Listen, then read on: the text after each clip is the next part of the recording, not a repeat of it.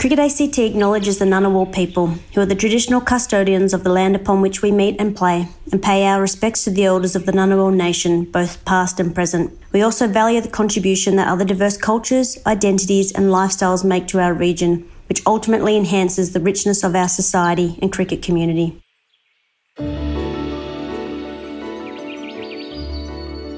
G'day, all, and welcome to episode two of a six part Glory Days podcast series reflecting back on the first 100 years of cricket in the ACT from 1922 to current day. In this episode, we take a look at the period between the end of World War II to the mid 60s. I hope you enjoy what has been a remarkable journey in the nation's capital of Australia's favourite summer game, cricket.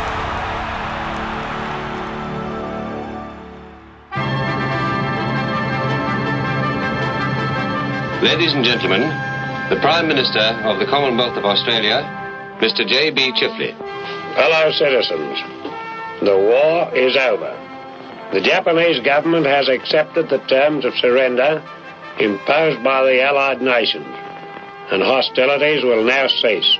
The reply by the Japanese government to the note sent by Britain, the United Nations, the USSR, and China has been received and accepted by the Allied nations. At this moment, let us offer thanks to God. Let us remember those whose lives were given that we may enjoy this glorious moment and may look forward to a peace which they have won for us.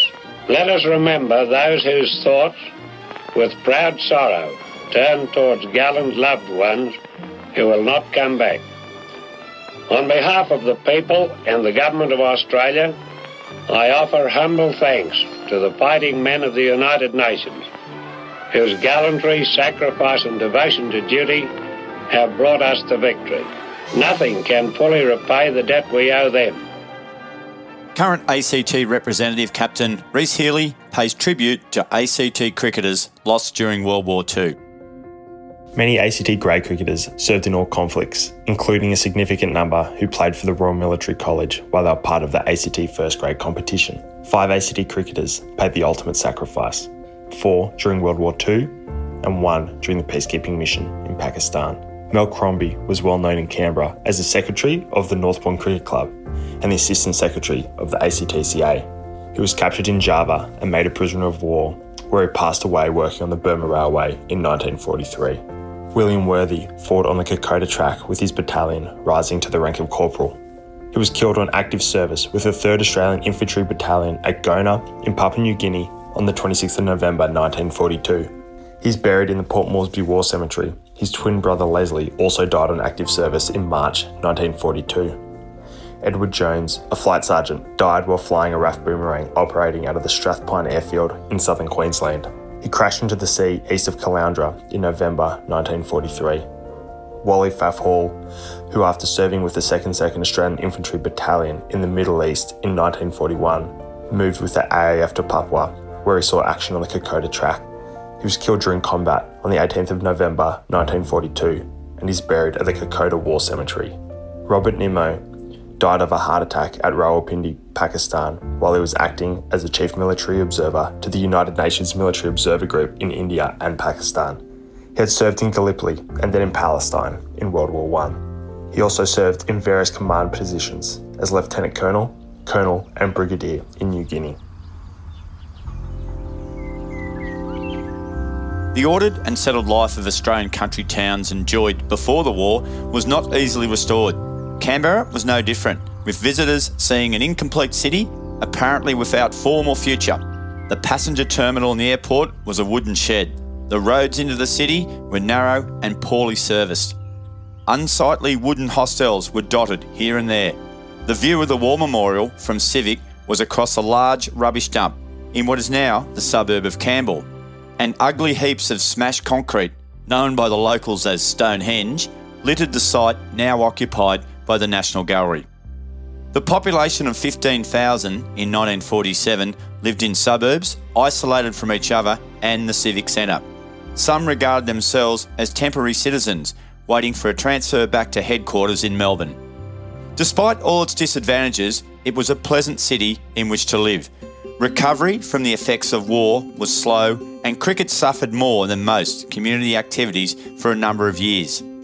A major issue was the shortage of equipment to prepare wickets and upkeep of playing fields, while building restrictions made it impossible to repair or replace antiquated facilities. Petrol rationing made it difficult to travel far afield. Two ACT cricketers, Jack Fingleton and Fred Johnston, were missing a state selection trial in Sydney because they could not access any transport. Prior to World War II, in July 1938, the Acts of the Commonwealth Parliament were changed to designate the territory of the Australian Capital Territory, and thereafter, the Cricket Association referred to itself as the ACT Cricket Association. However, it was not until eight years later, at the AGM on August 26, 1946, that the association altered its constitution to give formal effect to the change of that name. The financial situation of the association was another factor in limiting activities. The association's credit balance in 1948 was the equivalent of $232. The affiliation fees paid by the clubs were virtually the sole means by which the association was able to pay its expenses for the year. The financial situation of the clubs was no better. Most charged a membership fee of $4 and a match fee of 50 cents for its senior players. Most clubs had a windfall income from housey, or bingo as it's known. Some clubs found themselves unexpectedly popular with the Kingston Club's annual report showing a profit of over $1,600 in one season from Housey. In 1950, a cricket bat cost about $11, a set of stumps, $4, and a four piece cricket ball, $2.25. It was the home team's duty to supply a new ball for each match, with most clubs using about 40 balls per season. Cricket did resume in 1945 46, but not at the highest grade district. No premierships were awarded, but Manuka was clearly the best side in the competition, with former Test opening batsman Jack Fingleton in their side as captain, and with three centuries during the season, played a major role in the team's success. Over the next couple of years, Fingleton made rare appearances for Manuka as he spent this time as a travelling journalist with the MCC team in 1946 47 under Wally Hammond for several newspapers. These journalistic commitments also impacted his ability to serve his role as recently elected president of the association. Fingleton had played 18 test matches, scoring 1,189 runs at an average of 42.4. He settled permanently in Canberra when he became a member of the Parliamentary Press Gallery. At age just 36, and with plenty of cricket still in him, post his test career, he joined the Manuka Club. Former BBC commentator Henry Blofeld tells a funny Jack Fingleton story from the 1936 37 Ashes series. One wonderful story, which really is not particularly relevant to Test match special, but it was a lovely story because Jack Fingleton was a, was a devout Roman, Holy Roman, as were many of the Australian side. McCormick, O'Brien, Fingleton, O'Reilly. There were, there were about five or six of them in the 30s. And in 30, after the bodyline tour in 36 7, Gubby Allen side went out there, won a couple of tests, the first two, and then lost the last three, rather clumsily. And um, Jack Fingleton hadn't made a run opening the batting in the first two test matches, and he was picked for the third. And he went down to Melbourne a, a little bit ahead of the rest of the Australian side. And he took his bat off to um, the Archbishop of Melbourne, had it sprinkled with holy water. And England and Australia won the toss and batted first. And Fingleton went in, I think, with Leo O'Brien and got out fairly quickly. And Bradman always was always went in free. Usually went down the long steps to the, um, the MCG and passed the incoming batsman on the steps. But this time he waited in the dressing room until Fingleton got in. And then as he did, he picked up his own bat and said, Well, boys, he said in that squeaky voice, he said, I'll go and see what I can do with a dry one. And he and he, he made he made 256 It was not until 1946 47 that formal competition was resumed, with the following teams making up the A grade district competition Ainslie, Kingston, Manuka, Northbourne, Queanbeyan, Royal Military College. Kingston won the very first premiership on return and was the start of a successful period where they won seven of the 19 premierships from 1946 to 1964. No club champion was recognised in the first three years after the war. While Kingston were dominant, another six clubs won premierships in the 19 years, with Ainslie winning four and Turner three. The club champion award was won most by Turner with five, while Ainslie, Kingston, and Queanbeyan won three each. Northbourne were winners twice. The most memorable grand final for the era was the 1959 60 Douglas Cup decider between Ainslie and Manuka Yarralumla, who were merged in 1953 after a redrawing of the residential boundaries.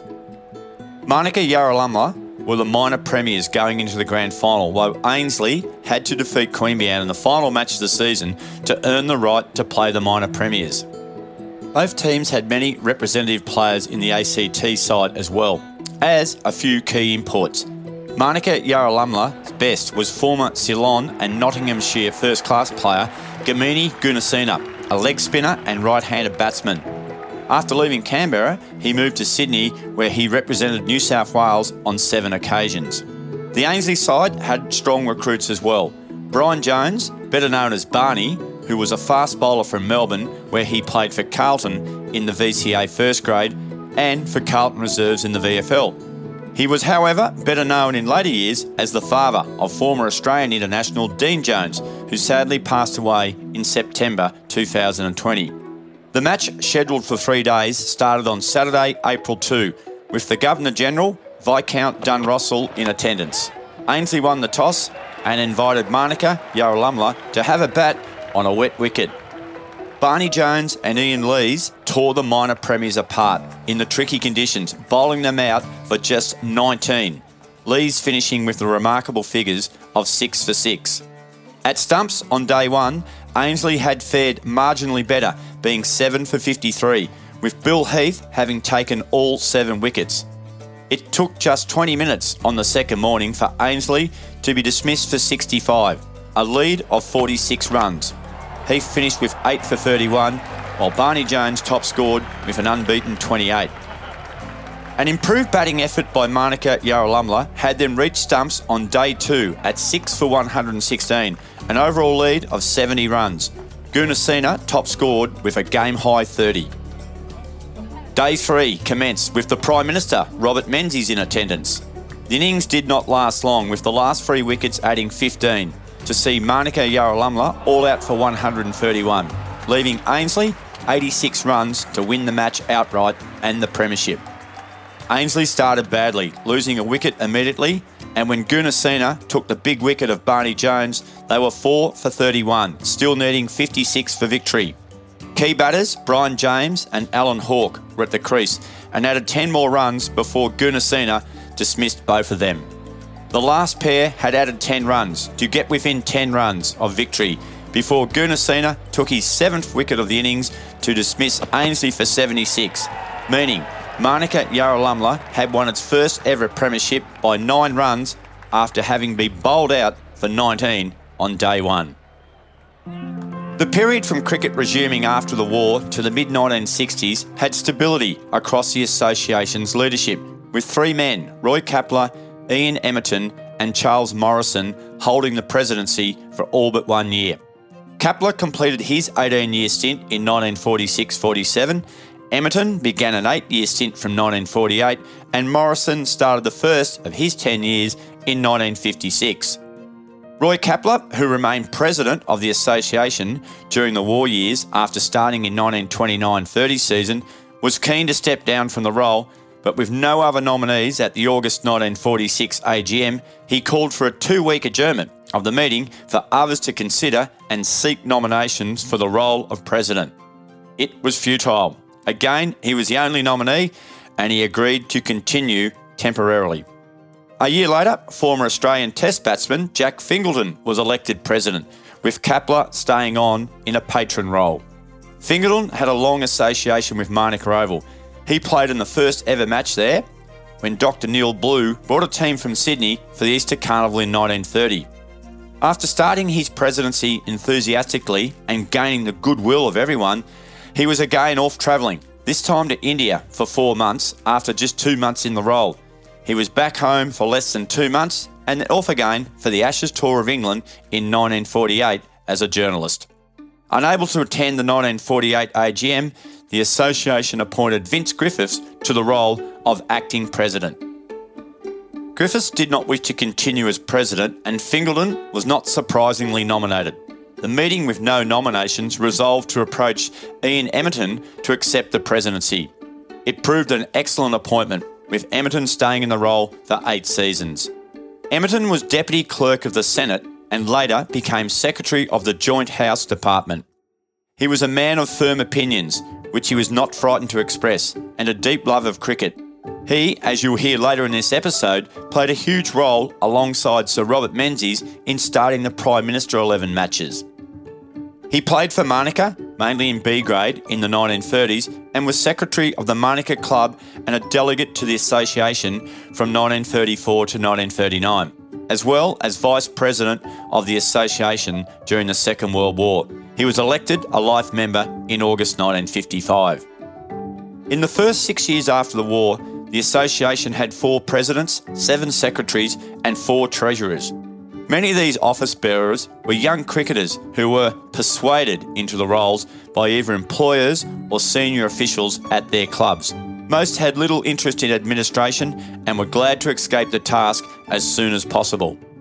The Umpires Association had a rather hit and miss start prior to World War II, but eventually found some stability, as veteran ACT umpire Bill Roos explains. Yeah, the uh, first Umpires Association was formed in November of 1929 when the then Federal Capital Territory Cricket Umpires Association was formed after some efforts by uh, Mr. Williams that took him a couple of seasons. They had half a dozen members at the first meeting, and a chap called Alf Butcher was elected as chairman and Thomas Williams secretary.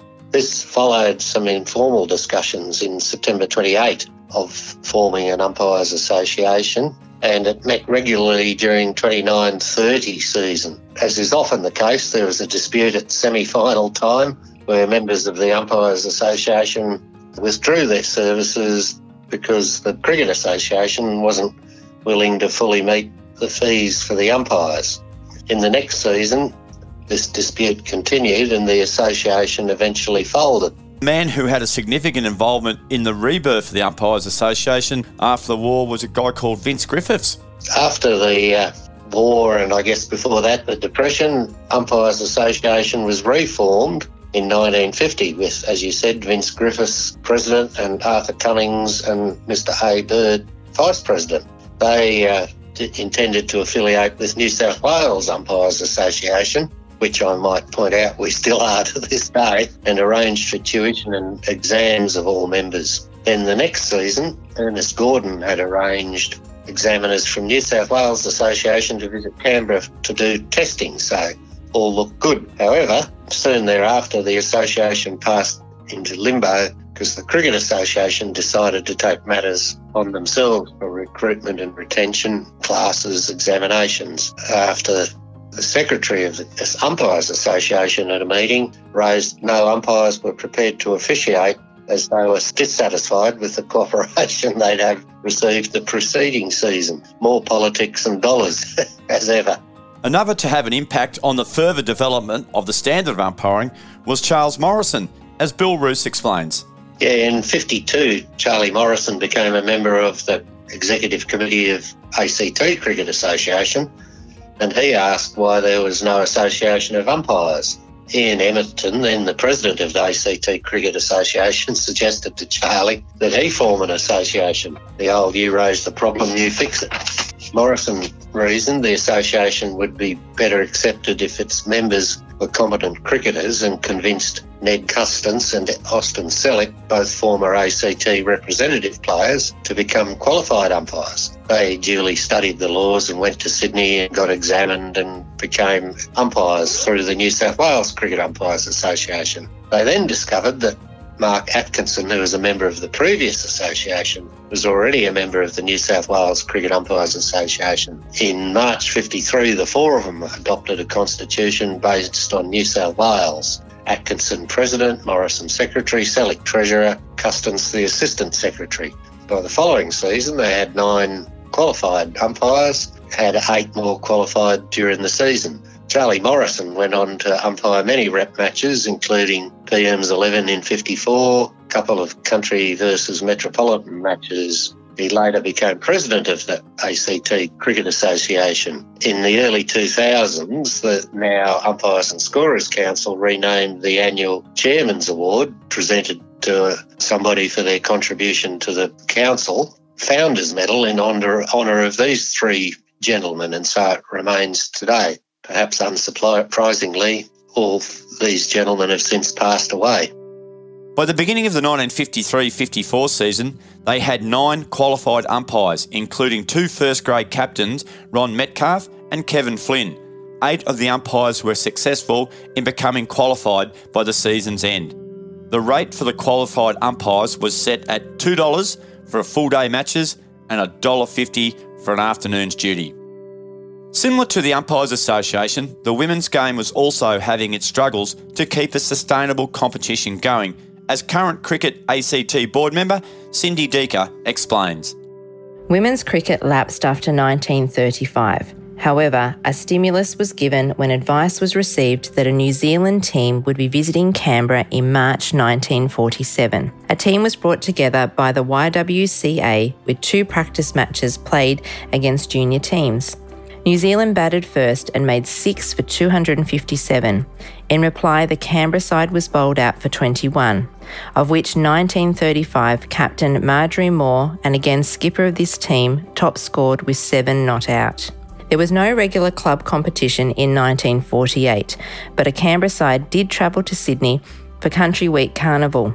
News was received at the end of 1948 that an English team captained by Molly Hide would play a Southern Districts team at Manuka Oval in February 1949.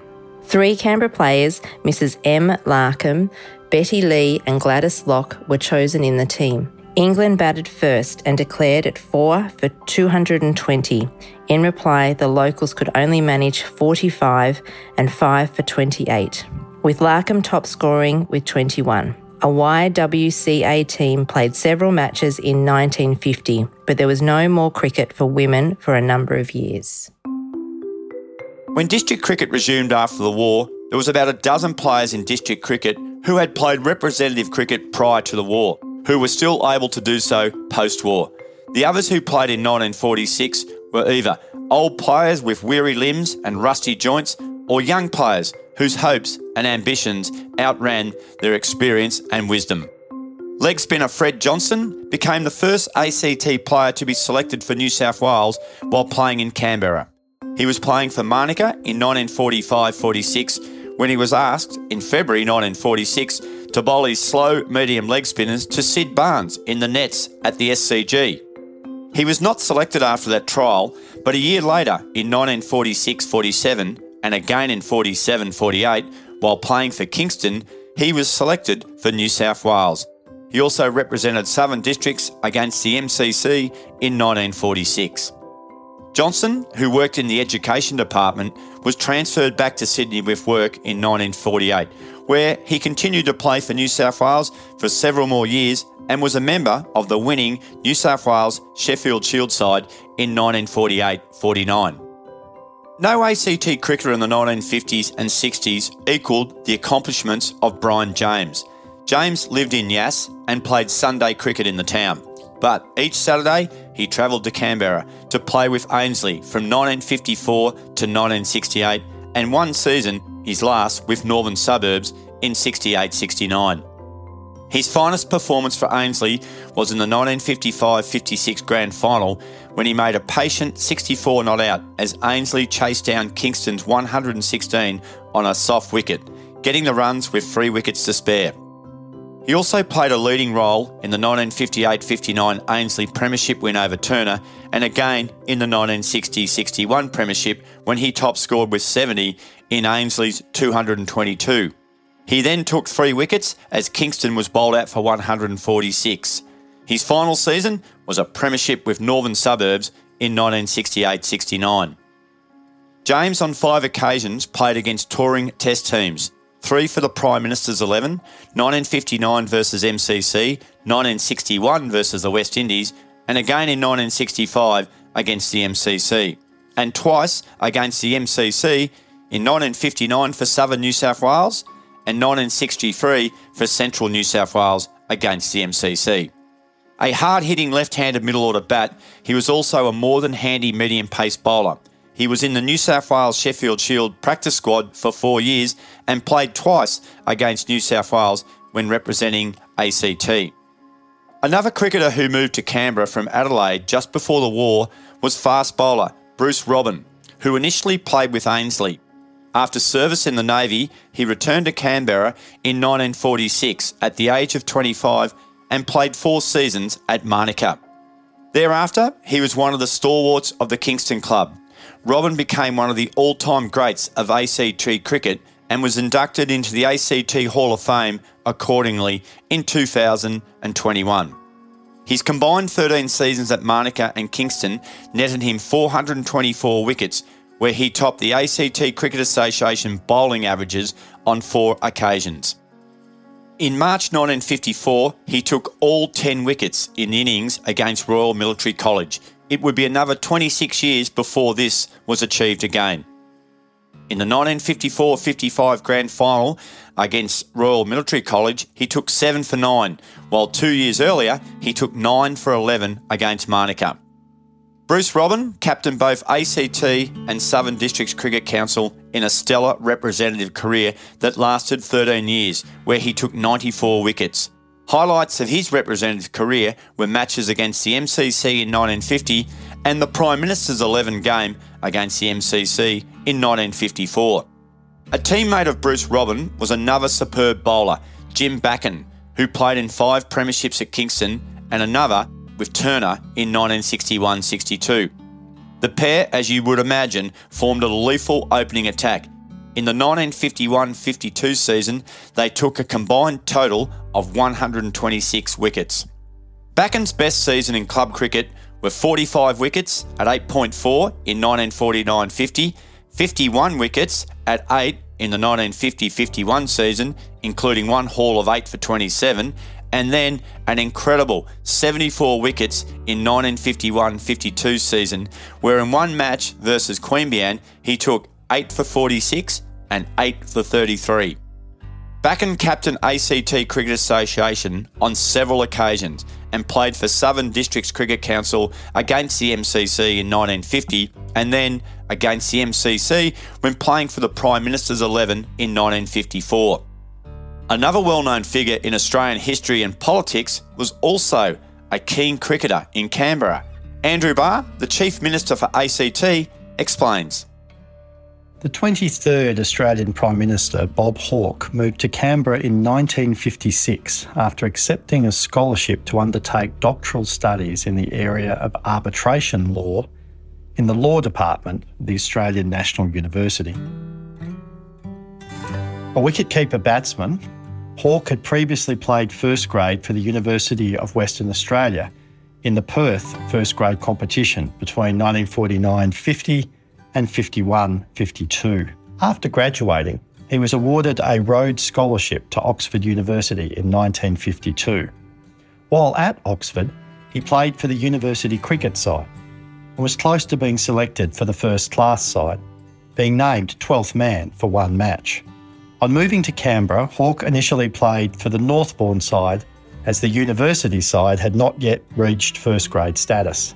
He had a very successful season in 1956 57, with Northbourne leading their run aggregates with 416 runs at 27.73 in an era where run scoring was not easy. He passed 50 on one occasion, scoring 84 against the Royal Military College at Reid. He finished sixth overall in the first grade batting averages and was second overall in the batting aggregates for first grade. Hawke made his representative debut for the ACT in the Burns Cup against the Imlay Cricket Association. batting at three and scoring eight runs.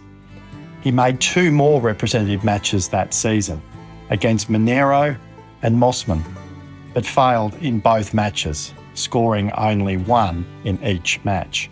Despite these failures with the bat, the ACT was victorious in retaining the Burns Cup, making it three seasons in a row as champions.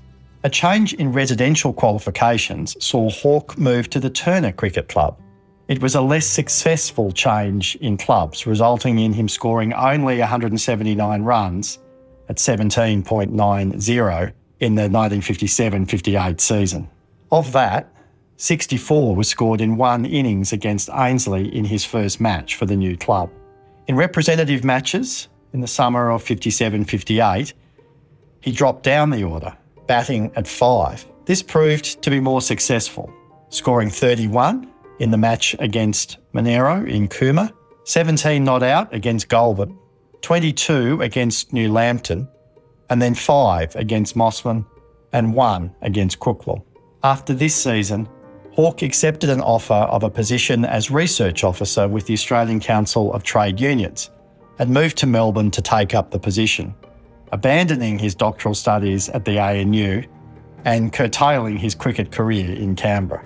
Hawke would, of course, later return to Canberra as the member for Wills at the 1980 federal election, and three years later became a resident of Canberra again at the Lodge as the 23rd Prime Minister of Australia.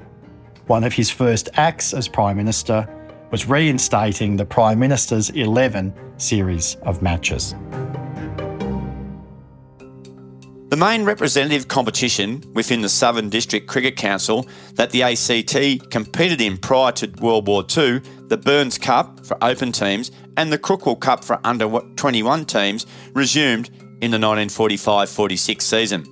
It proved a very successful period for the ACT, winning nine of the Burns Cup finals and seven of the Crookwell Cup finals from resumption to 1959 60 season which proved to be the final year of ACT Cricket Association competing in the competitions due to a number of reasons.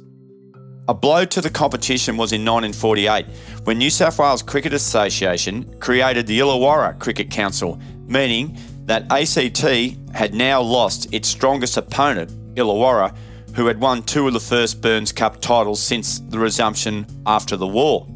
The loss of Illawarra certainly weakened the competition and this also weakened the desire and commitment of many ACT players to compete against a weaker opposition.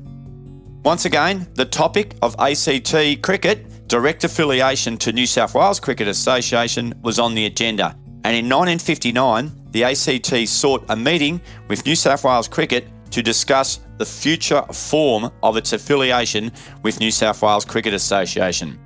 In effect, whether New South Wales Cricket would give ACT direct affiliation with New South Wales Cricket Association, allowing ACT to withdraw from the Southern Districts and ACT Council.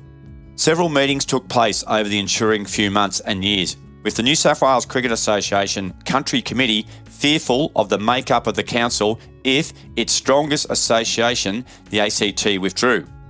ACT maintained its affiliation in 1960 61 but did not compete in any of the Cricket Council competitions. Finally, in August 1961, New South Wales granted ACT direct affiliation with New South Wales Cricket Association. Therefore, the ACT ceased to be a member association of the Council, which it had revived in 1935. The Council advised the New South Wales Cricket Association no tears would be cast by the other affiliates. ACT's decision to leave the Council was one of the two most significant and most beneficial decisions that the association took in its first 60 years. Releasing ACT from the shackles of a prescribed program against weak opposition in a limited area on grounds of uneven standard and giving it the opportunity to enter a wider world where standards were higher and challenges accepted. Walter Hammond's MCC team, which visited Australia to resume Test cricket after the war, played the Southern Districts of New South Wales at Manuka Oval on the 27th and 28th of December 1946. The local team included three Canberra players Paul Hourigan, captain, Ginty Stevens, and Fred Johnston. The MCC dominated, making 8 for 465 declared and had the locals 4 for 11 when rain washed out play on day 2. 12 months later, on December 27 to 29, 1947, India played Southern Districts at Manuka Oval. A total of 4,700 spectators attended over both days. Stevens was again selected, along with Merv Walk, Jack McNamara, and Peter Robertson. India were not a strong team in that era, but won the game comfortably. Three years later, in December 1950, the MCC team, led by Freddie Brown, again played a Southern Districts team with a crowd of 2,900 present over the two days. Three ACT players, Terry Freebody, Bruce Robin, and Jim Backen, were selected. MCC made 180 batting first, which Southern Districts replied with 164. MCC were 3 for 281 in the second innings when the game finished. The inaugural Prime Minister's 11 match was played on October the 22nd, 1951, when Prime Minister Robert Menzies answered the call of an increasingly frustrated ACT Cricket Association about the inability to be allocated a match against touring test sides to play a local ACT side by New South Wales Cricket and the Australian Cricket Board. Don Emerton, the son of then ACT President Ian Emerton, explained more in an interview with Matthew Higgins. After the war, cricket became much more than a secondary item in the Emerton household. Dad became president of the ACT Cricket Association, and his two most important objectives were to get the ACT out of the Southern District Cricket Association so that it could stand on their own feet, and to bring top class teams to Canberra to play against our growing talent. In both instances, he found dogged opposition from the New South Wales Cricket Association. From what I heard when he came back from his missions to Sydney, they were being very difficult. When I heard at first hand over the dinner table, his close mate Scouty McMillan, who was the vice president of New South Wales, telling Dad that if ACT went it alone, powers that be in, in Sydney would ensure that the ACT would be excluded from any future visiting teams. That was to have a stroke of good fortune when he and Prime Minister Menzies were in the Parliamentary Library one evening selecting books for their respective wives. Menzies often turned up at a grade game in Canberra. He'd walk down from the lodge to Manuka Oval. He inquired of Dad as to how the ACT Cricket Association was going. And Dad took the opportunity to tell him of his problems uh, with New South Wales, particularly of his failure to get uh, the ACT included in the forthcoming West Indies tour. In that respect, uh, we, would had in Canberra uh, back in 1937, the English tour played New South Wales country. After the war, the visiting English side also played in Canberra. With the West Indies coming, we were to get nothing. The PM asked Dad how he thought he could help. He was, he was very sympathetic. Out of that came the idea of a one-day match against the Prime Minister's 11. So that was the, that was the very beginning of the 51-52. They, they spoke about the idea at length, and Menzies thought, well, he wanted something like the Scarborough Festival that used to follow the Australian tours in England, a game where the one-day matches and they scored a, a multitude of runs. The idea would be that Menzies would select a team. He'd include a couple of good Canberra cricketers in it.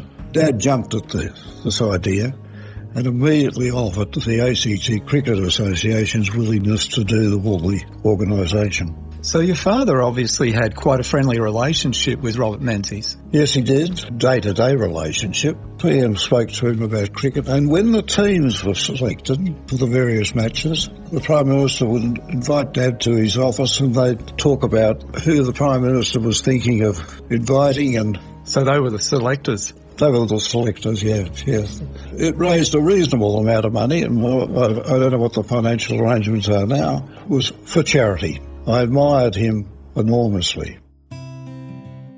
Jim Backen, who played in the second Prime Minister's 11 game in 1954, was also heavily involved in the organisation of these matches during the Menzies era, as explained by his son Graham Backen. To understand the involvement in 1951, I think I've got to expand a little bit on Dad's arrival in Canberra. This was followed by an appointment in 1951 to the Prime Minister's Department. The branch that he started in was the Ceremonial and Hospitality branch. The position was created for the purpose of working on the forthcoming royal visit of King George. That wasn't to happen because poor old King George passed away. That position that he was appointed to was to help celebrate 50th Jubilee year of the foundation of the Commonwealth of Australia. He had a few things to keep him occupied. So this period coincided with the election in 1949 of the Right Honourable Robert Menzies to Parliament again for the second time. At this time, Ian Emmerton a friend of Dad's was the deputy clerk in the Senate. He was also the president of the ACT Cricket Association. Well, it just so happened that the Prime Minister Menzies and Ian Emmerton bumped into each other in the Parliament House Library in August 1951. And Menzies inquired what plans the ACT Cricket Association had for the upcoming season. Emmerton replied with some disappointment. The Australian Cricket Board had recently released their program for the upcoming West Indies tour to Australia. Canberra had been left out of the itinerary. And this was especially disappointing as every visiting team had played a game at Manuka Oval since the Gubby Allen MCC team in 1936-37. So the conversation transpired into a suggestion that the PM could suggest to the Australian Cricket Board that PM's 11 match could be played against the West Indies in Canberra. PM knew most of the board and he thought he could probably influence their decision. On the same day, the PM Menzies ran into Jack Fingleton, a parliamentary press journalist and a veteran of 18 tests Menzies used his considerable influence to invite Fingleton to captain the proposed PM's 11 team. Subsequently returned to his office, he rang the chairman of the ACB, the Australian Cricket Board. He made his suggestion that Canberra match between a Fingleton led PM's 11 should commence the West Indies tour. Reluctantly, Oxlade agreed to the match with the undertaking that PM Menzies would cover the costs and only resultant profit would go to Legacy Canberra.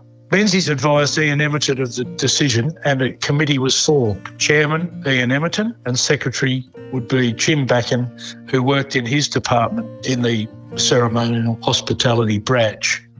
So Dad had been a regular ACT representative player, had played against the MCC in 1950, and he understood cricket. So he was ably positioned to coordinate arrangements for the match. He had close liaison with the PM, and his role in the PM's department involved organising ceremonial and hospitality events, especially for visiting dignitaries and royalty. Dad therefore was responsible for arranging the dinner, the menu, which was usually at the Hotel Canberra. It was hosted for the teams and other, other guests after each match. Dad was responsible for the travel and the accommodation bookings for the PM's team. Accommodation was also at Hotel Canberra. Prime Minister Menzies did have his favourite players and people he respected greatly, and a number of them actually stayed at the lodge. Dad was also responsible for the photographic record of the two teams taken prior to the games with Menzies looking resplendent, seated, seated in the middle of the front row. Essentially, the match was pre-planned, organised and organised by Ian Emmerton as chairman and Jim Backen as secretary.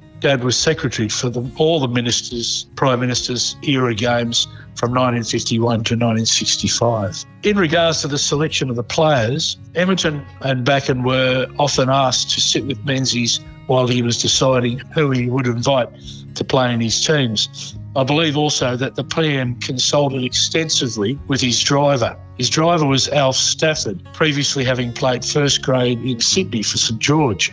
Alf is credited with facing the first ball bowled at the new Manuka Oval in 1930. Focus was made on batsman selection in the selection meetings, and in that, Menzies wanted stroke playing, to be the feature of the day's play. Menzies considered the event a festival match as played in England. He had reassured the chairman of the Australian Cricket Board that he would not select and therefore disclose any secret weapons to the enemy. He reassured the chairman he would select a few players who had retired from Test cricket, several who were still playing, and a couple of members of Parliament. And three, uh, he would bolster that with three local players For the games in 1951 and 1954, one local player was selected from the RMC, the Royal Military College. Selection as one of the local players in the PM's team, I know the deep pride that he would have felt. Dad was um, a fanatical cricket follower player. To mix with and play cricket with Bill O'Reilly,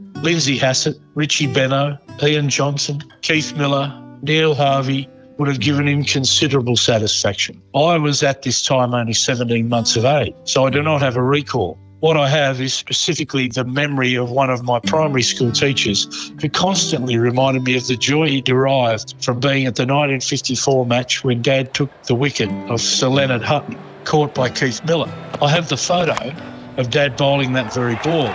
On the evening prior to each PM's 11 match, the Prime Minister would host a dinner for the team at the lodge. Some of the team were accommodated at the lodge as well. The story goes from David Stafford, son of uh, Alf Stafford, the uh, PM's driver, that the night got a bit rowdy in 1954 and it got out of hand when the captain, Lindsay Hassett, demonstrated his batting on the dining room table. This event followed on from the 1951 occasion described by Sir, Sir Robert in his 1970 book, The Measure of the Years.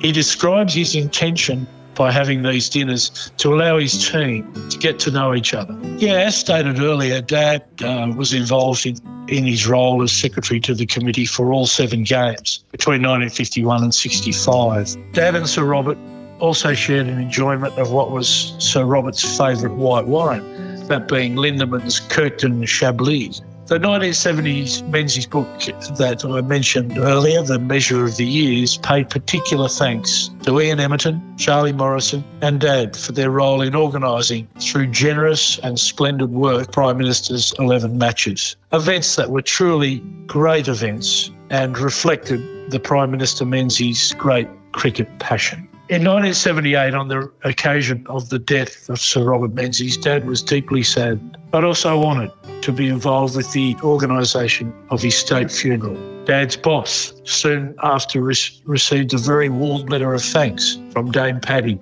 specifically highlighting Dad and others involved in the occasion. The matches were very well attended, with the peak crowd being 11,000 in 1963 when Sir Donald Bradman captained the PM's 11 in his last game of cricket. Prime Minister Menzies completed the official opening prior to the game on February the 6th of the newly constructed Bradman Pavilion at Manuka Oval. Menzies announced his retirement from Parliament in January 1966, only five weeks after the match against MCC. There would be no more Prime Minister's 11 matches for 18 years when newly elected Prime Minister Bob Hawke instigated its return in 1984. That concludes episode two of a look back on the 100 years of cricket in the ACT. We look forward to you joining us for episode three, which will cover the period from 1965 to 1980.